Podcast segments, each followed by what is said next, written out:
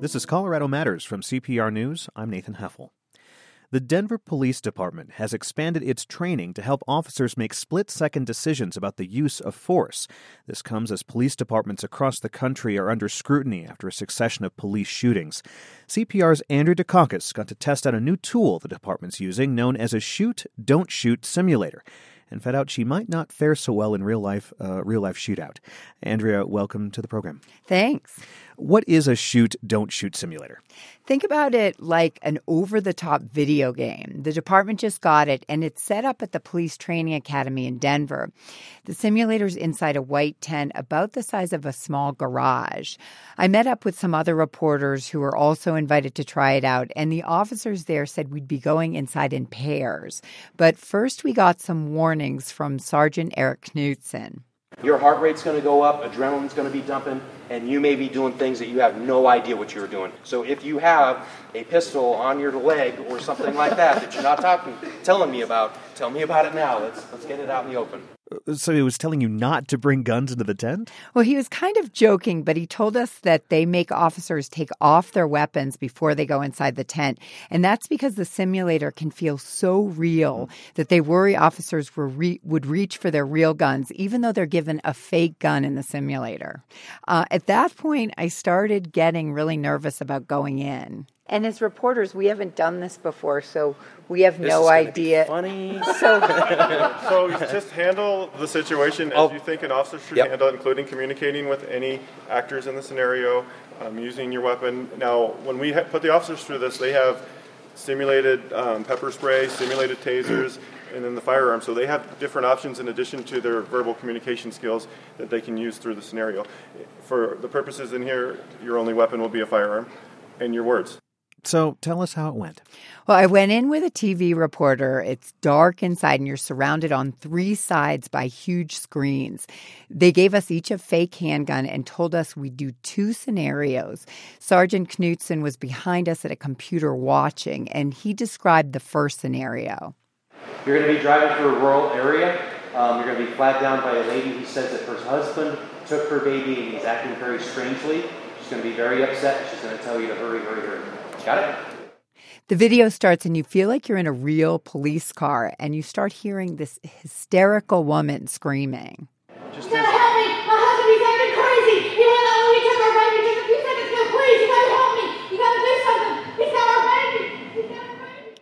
So you probably can't hear her that well, but she's asking desperately for help. And we continue in the car and see a man holding a baby. He's threatening to drop it over this concrete barrier down a steep hill. Then the scene changes and we're outside of the car, and our job is to convince the man to calm down and give up the baby. We want to protect you and the baby. And you want to protect the baby too. Please put the baby down. I don't care anymore. I'll kill her. We're here to help. You don't give a damn about me. Nobody cares about me. Yes, we do. And I don't know if you can hear that very well, but we're trying to talk him down. And even though it was just a video, I was fully engrossed in it and was scared the guy was going to drop the baby. We obviously didn't have any training, so mostly we're just pleading with him. And Officer Knutson's able to change this scenario that's on the screen based on how we react. We didn't end up drawing our weapons, but I definitely felt like it. And eventually the guy puts the baby down. And after it's over, Officer Knutson says we did a pretty good job trying to talk to the guy. The next scenario doesn't go so well. Hmm. We're called to a theater and we're told there are five white guys in camouflage shooting. And we're made to feel like we're walking in past the popcorn and drink counter. Then we hear gunshots and draw our weapons. There's a gunman to our right who shoots at us. Civilians are running around everywhere, and we have to make sure we don't shoot at them. Ultimately, we go outside. There's this other guy with a gun. We try to negotiate with him, but we aren't quick enough. Put the gun down. At that point, my partner and I are probably dead, and the bad guy probably gets away. And we get a pretty bad review from Knutson, who says we didn't react quickly enough. I said at the beginning that this is like an over the top video game, but it's really not fun. I felt my heart pumping hard and I was genuinely scared. And of course, the cops are trained to do this, unlike you and other reporters. Yeah, that's very true. So it's not a great comparison. I do want to point out that the technology lets the officer running the computer shock a cop when they do something wrong. That's when they may have let themselves get shot. And I think that adds a little more fear to the whole thing. Another interesting sidebar is that one cameraman who was there had been on the scene at the Aurora Theater shootings and had to leave the tent because the theater scene made him so upset. Hmm. How much of the training is a test of how officers react to different racial profiles? I wasn't able to find out while I was there, but Denver Police Chief Robert White told us the technology will let them film situations in Denver and use those. So I imagine they'll also use race as a factor. How much does this technology cost? About $300,000. The Denver Police Foundation bought the technology for the department. All right. And what did the Denver police do before they had training like this, this interactive training?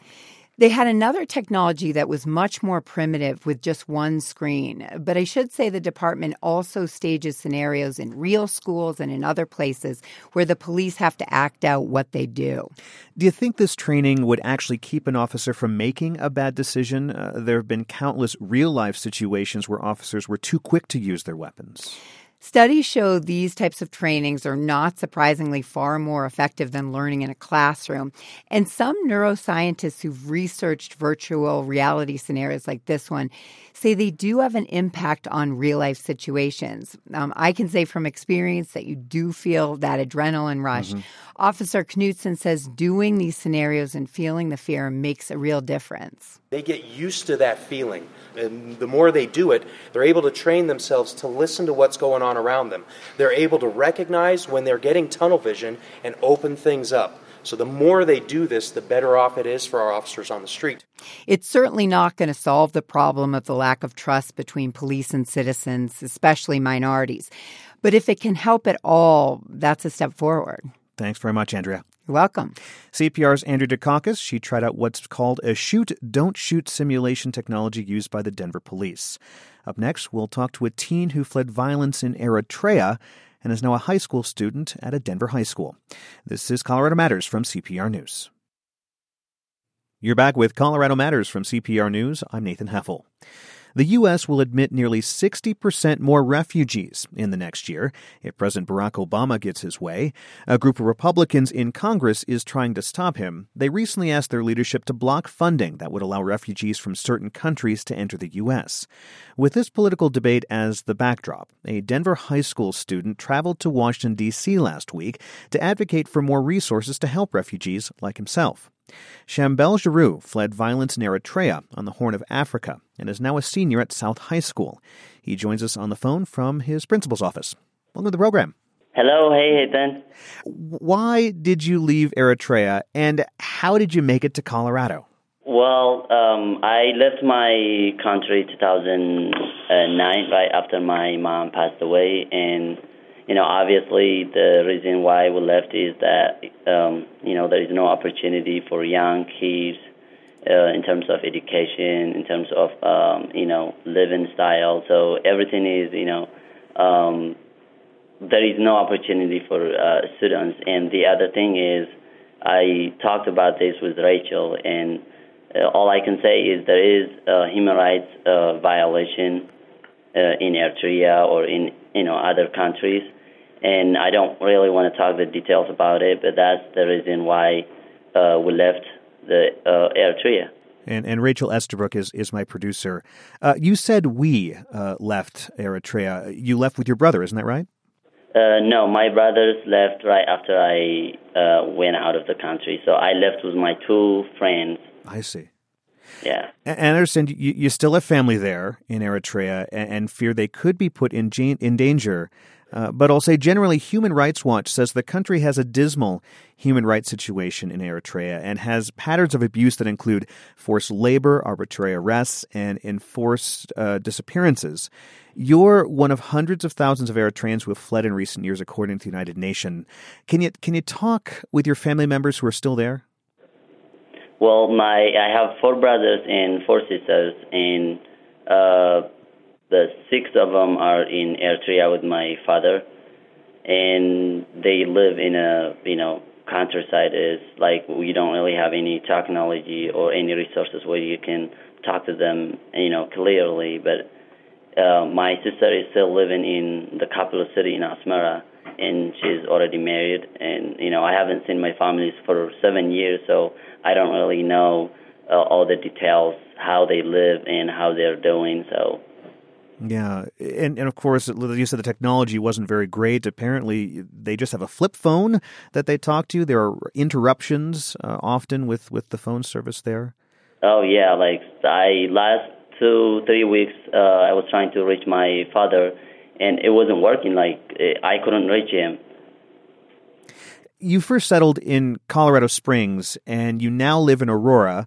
Your English is, is really good for only being here a few years. Were you learning English in Eritrea? No, I did not. I was in uh, first grade when I was in Eritrea in in Ethiopia at the camp Mai Aini. I just you know uh, finished uh, seventh grade, and it was English, of course, but we didn't really uh, we weren't taking the classes like uh, you know seriously because we were in refugee, we were in the camp, so we were just you know how to uh, move from uh, Ethiopia to other uh, to other countries where we can have better opportunity in education. So, you know, everyone who live in the camp right now, they don't really um, take any education seriously because it's it's not helpful. There is no like uh, resources or any uh, helpful uh, like high level of education. So. Um, yeah, but I started my English uh, uh, when I was in the camp. But I was just watching movies and uh, you know hearing uh, some people talking, uh, you know, on the, on TV or something like that. And when I came in Colorado Springs, I um, started going to school, and obviously my English improved uh, through Rosetta Stone this is the through Rosetta Stone. That's yeah. the online program, the the language yeah, program. It is, yeah, it is online program. So I was taking the Rosetta Stone program every night in my cl- uh, in my room, and you know that kind of helped me. I literally improved my English uh, right away. So so you got connected to a new organization called the Refugee Congress, which advocates for refugees in the U.S. And with support from the United Nations, you went to Washington, D.C. last week with 49 other refugees, one living in every state. You all talked with lawmakers like Congressman Mike Coffman and staffers for Colorado senators. What message did you give them, and what did you ask them to do? Well, I, like I said, I talked to Mike Coffman, and I was actually uh, he was actually asking me like uh, my education and where I'm from. You know, basically like the main uh, uh, reason that we were in in Washington D.C. was to kind of share our stories and tell to the media or to people uh, who we are and what we value and what is our dignity. So we were telling them uh, our story. So that was the main reason and I talked to Mike uh, Coffman, and uh, I kind of I know he is a Republican, but I think he has a feeling like he he knows uh, refugees what it's like to be in the camp because he was in Ethiopia. He went to uh, Syria or Iraq, I think, and he knows the living uh, of refugees. So uh, we were just sharing our stories and telling them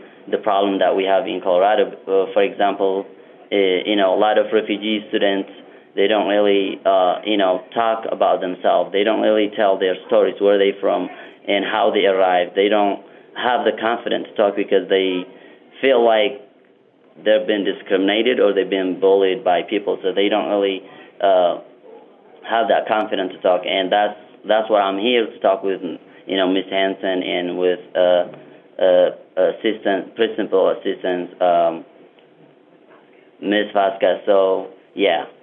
What, what do you say? And Miss Hanson is the principal at South High School. What do you say to people who may be against letting more refugees into the United States? I want them to uh, uh, search or to, I want them to be or to, uh, I want them to kind of uh, search refugees story or refugees uh, uh, background, you know? if, what if we like, for example, if you have kids, if you have, you know, kids in America and if they, if they are disappeared from you, if they've been in other states, what would like to be. Like you know, like uh, for me, like my parents, they they do worry about me, you know, and and what if that happened to your uh, uh, family or to your uh, uh, kids, and what would you react? That's the main thing. Like with the refugees and with the people in America here, they don't really know the living condition of refugees. You know what they've been through. You know, refugees are fleeing from country because of persecution of or war. So, and a lot of people interpreted it like differently. So, I want them to search and to look back or to uh, see uh, the story of refugees and sure. immigration. So, well, Shambel, thanks so much for joining us. Oh, thank you. Shamber Zaru lives in Aurora and goes to Denver's South High School. A refugee himself, he recently traveled to D.C. to advocate for more resources to help fellow refugees across the U.S. He hopes to go to medical school at CU after graduating high school. We'll be right back. This is Colorado Matters from CPR News. You're back with Colorado Matters from CPR News. I'm Nathan Heffel. Pitch black darkness. That may not sound like an ideal way to eat dinner, but at the Blind Cafe, which returns to Boulder this week, dining in the dark is the backdrop for a social experiment. We sent our producer Stephanie Wolf last fall to check it out. Hey guys, how you doing? Good. My name is Rosh. I'm the founder of the Blind Cafe. Really excited to have you guys here. Um, I'm going to make a few announcements so we can get you guys into the dark. A couple ground rules is we ask that you guys don't bring any light into the dark. So that means you need to turn off your cell phones 100%. Rosh's full name is Brian Rauschenloh. Our audio equipment did not meet his ground rules. It glows. So Stephanie's recorder had to get covered up with duct tape and heavy fabric. That made for less than ideal recording conditions, and you may hear that in the sound quality, especially after she entered the dark room of the cafe. We need you guys to line up here in a big long line with your right hand and shoulder the person in front of you. For the waiters that night, this environment wasn't so foreign. They were visually impaired. They confidently led diners to their tables. The Blind Cafe includes dinner, dessert, and live music, all in pitch darkness. It now tours the country, popping up in cities including San Francisco, Austin, and Chicago. This event was at a chapel in Boulder. Here again is Brian Rauschenloh. We actually started it here, uh, upstairs, in the upstairs chapel, uh, five, almost six years ago. He was inspired by a cafe in the dark of Iceland and says the experience was so profound he wanted to bring it to the U.S. The goal is to get people outside their comfort zones. And it did for our producer. She said the first 15 minutes was unnerving. My orientation is all off. Another goal is to help people understand what it's like to have poor or no eyesight. At one point, diners asked the waiters questions like how they read people when they can't see their faces. Server Greg Hill. Well, I think we read expression as blind people through like the tone of the voice and through like a vibe that somebody send, sends off, right? So you can sort of tell if somebody's like uptight from how they're speaking or a particular like feeling you get from them. The evening ended with a performance by Rauschenloh's band. He urged people to get up and dance. It was too dark to tell who was dancing, but many felt uninhibited enough to sing along.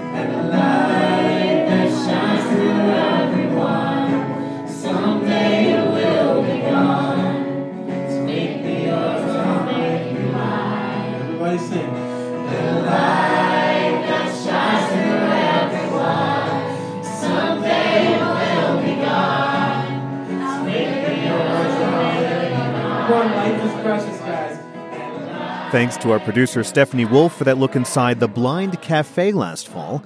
When we come back, we'll revisit my conversation with the cafe's founder, Brian Rauschenloh, from earlier this year. This is Colorado Matters from CPR News. This is Colorado Matters from CPR News. I'm Nathan Heffel. The Blind Cafe returns to Boulder this week. Visitors to the cafe are plunged into complete darkness. No cell phones or electronic devices of any kind to light the way. I spoke to the cafe's founder, Brian Rauschenloh, earlier this year. He says dining in the dark is the backdrop for a social experiment. So, uh, welcome to the program. Hi, good to be here. Uh, You got the idea for the Blind Cafe after going to a cafe in the dark in Reykjavik, Iceland. Uh, describe that experience for me. Um, I was on tour as a songwriter, play guitar and sing, and I was traveling across Europe, and I was in Reykjavik performing concerts uh, all across Europe. Yeah. And I was walking down the street in Reykjavik, Iceland, and there was this uh, girl. She had this laminated. She had this table in front of her with laminated cards on it and Icelandic words. Okay. And it had Braille printed on the on the laminated cards. And I was like, "What's this?" And she goes, "Oh, it's a cafe in the dark." I said, "What does that mean?" She Yeah. goes, "She goes, oh well, you know, it's all dark in there, and the waiters are blind." So I had to pay for whatever I wanted outside in the light Before you And went she- in. Yeah, Yeah. And, she, and she gave me a little card with the word coffee on it with the braille, and I was supposed to give that to the blind waiter when I got inside. So I she brings she sends me down this long dark hallway by myself and pushes me in and starts closing the door, and I'm like, well, how do I find my seat? And she goes, the waiter will find you. and she gave me this cane. She goes, here, use this. So she closed the door, and I'm in this long dark hallway, and it's really, really dark. And I start making my way all the way down the hallway using the cane against the floor, how I've seen blind folks do it before. And I open up another door, and it would turn. It was just completely pitch dark. It was almost like jumping into cold water. That sense of like, you know, like a shock. Um, everybody's chatting away in Icelandic. There's dishes clanking everywhere. Um, I literally couldn't see anything. After I had a moment of kind of panic, I thought, okay, I can do this. So I use the cane and I start scraping across the ground and I go into the room. And I bumped into this table. I could tell that there were people at the table. And I asked them if there's any extra chairs. And they said, we don't know. It's dark. It's pitch black. Yeah. exactly, yeah. So I ended up hanging out in the dark with these folks that um, for a couple hours. And I had no idea if they were tall, black, white, in a wheelchair, or blind. So it was like this amazing opportunity to meet people socially without my visual conditioning. So I thought this would be an interesting way to kind of help build community, break down social barriers. Um, and several years later, I made a friend with uh, who is blind. My friend Rick Haymond. He's our keynote speaker, who uh, facilitates the whole uh, Q and A and question and answer forum in the dark. And he was a big catalyst in, in launching this this here in Boulder. Absolutely, yeah. So I said to him, I said, "Hey, I want to. I've got this darkness idea. I want to do this event. Um, I would love to do music. I would love to help organize it." And my friend, he's he's a chef. He'd love to do the food. Yeah. And he was like, "Well, why don't we do a Q and A about blindness?" And he's like, "I'll do a poem because he's a spoken word artist as well."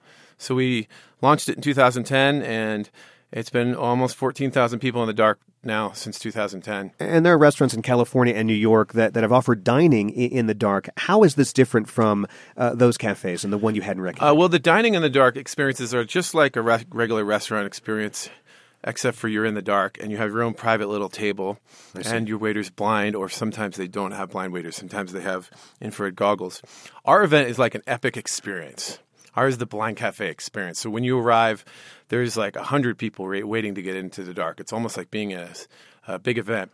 Once we've given you the rules of the game, had your cell phones off, we've talked about how to, you know, um, participate in the event. My blind friends then lead the guests into the pitch dark room through this darkness tunnel that we create out of fabric. And everybody actually sits down at large tables. So if you came with a friend, you'd be paired up with six other people, an eight person table, and you literally have to break bread together with your community. You say being in the dark at your events can have a visceral feeling for people. Some people get scared or, or very uncomfortable, especially like you did uh, that first five Mm-hmm. Yeah. or ten minutes when Yep. you were in that Icelandic cafe. Why do you think dining and interacting in the dark can, can be this visceral? Uh, there's something about the darkness that interrupts our habitual ways of kind of checking out and not being present. So a lot of times we're thinking about where we're going to, where we're going to be or what we what we did, and we're kind of in our heads. We're kind of in the future or the past. Or if we start to feel uncomfortable, we check our cell phones. But in the dark, you don't have that. Whatever you're doing, whether you're trying to eat with a fork or trying to relate with somebody at the table or participating in a conversation with the blind folks or being part of the music, you have to be very acute and in the moment because you suddenly you don't know how to do everything. You don't know how to eat with a fork. You try to eat with a fork. There's no food on your on your fork, and so there's something that kind of it just interrupts our comfort zone and make puts us in a situation where we don't quite know what to do, and so we have to pay attention more. And then that's the opportunity. That's the window right there to um, help people grow. Do you think that this is the correct outlet to raise awareness for people who may not have, have sight? Um, absolutely, yeah, yeah. I mean, I'm sighted myself, but um, I've been doing this for six years, and I started it with my friend Rick. And what we do is we create a really positive, cool environment for people to come into the dark and have a real heart-to-heart discussion with the blind with the blind waiters. So it's this magical experience of not being seen. You're in a social setting, but nobody can see you. It's this. It's almost like we all have the same superpower. There is a new blind cafe program called Couples in the Dark. What happens during that event? Um, well, we, that's a pilot. We've piloted uh, that program twice now, and we've been doing it in San Francisco. So that's where we partner with a clinical psychologist, a uh, relationship therapist in San Francisco. And in that program so far, instead of having 50 to 70 people in the dark for like a big social dinner experience, mm-hmm. it's more like uh, six to eight couples. And we create these little nests on the floor, but it's all in the dark. You can't see anything. And we give them their picnic baskets, and then they have flowers in there, and they have like wine and mason jars with wine and water, and they have these courses in there. And we have them feed each other, and we have them pretend that they're picnicking somewhere in the world right? And then that's how we reference them. And then that's the first half. We kind of go through this whole sensual eating experience, and then we have a heart to heart discussion as a group where everybody shares their wisdom and biggest challenges around relationships. And you're also collaborating with universities, I've heard. Yep. So we're doing Stanford University and uh, California State University.